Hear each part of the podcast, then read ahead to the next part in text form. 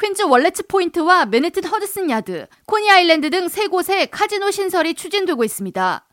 뉴욕 포스트 등 보도에 따르면 뉴욕주 게임위원회는 2023년 뉴욕주 내에 최대 3개의 카지노 라이센스를 발급할 계획이며 이 중 두 곳은 뉴욕시 내에 배정될 것으로 예상됩니다.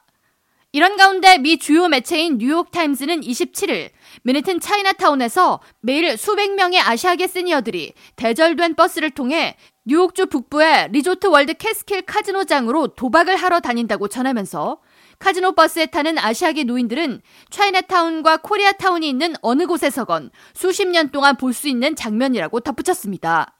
신문은 도박장을 다니는 다수의 아시안 시니어들이 카지노에 도착했을 때 주는 45달러 상당의 무료 슬롯 머신 바우처를 도박장에서 되팔아서 용돈 벌이를 하고 있다고 전하면서 언어가 통하지 않는 타국에서 외로운 노년을 보내는 이들에게 지속적인 도박 문화가 노출됨으로써 가장 취약한 계층이 도박 중독과 부채에 시달릴 수 있는 위험에 놓여 있다고 지적했습니다.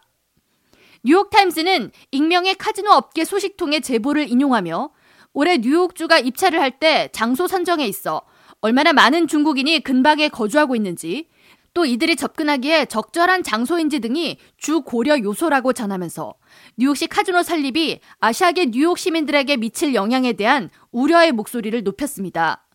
신문은 실제로 여러 카지노 회사들은 아시안 고객들을 더 많이 유치하기 위한 전문 마케팅 부서를 구축하고 있으며 부서 내에서 중국과 한국, 베트남 이민자를 유치하는 구체적인 업무가 나눠져 있다고도 전했습니다. 그러면서 뉴욕주가 세수 증가 및 일자리 창출을 기대하며 카지노 라이센스 발급을 계획하고 있지만 전미에서 아시아계 인구가 가장 많이 거주하는 뉴욕시에 이와 같은 정책이 미칠 영향은 그 누구도 알 수 없다고 꼬집었습니다. 메사추세츠 게임위원회가 지난해 발표한 보고서에 따르면 아시안 이민자들이 겪는 문화 사회적 고립과 언어 스트레스 등은 카지노 광고에 더 현혹되기 쉽게 만드는 작용을 하는 것으로 나타났으며 연구에 참여한 도박을 하는 아시안 이민자들은 친구나 사채업자에게 돈을 빌려서라도 도박을 계속하고 싶다는 응답을 하기도 했습니다. 한편 현재 뉴욕시의 도박 시설로는 맨해튼에서 이스트 리버를 건너야 하는 퀸즈 borough 내의 리조트 월드가 유일하며 리조트 월드의 경우 슬롯 머신 외에 포커나 블랙잭 등의 카드 게임이 불가능하기 때문에 전통적인 카지노와는 거리가 있다는 평가를 받고 있습니다.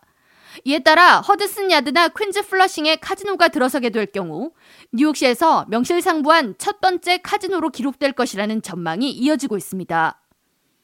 K라디오 전영숙입니다.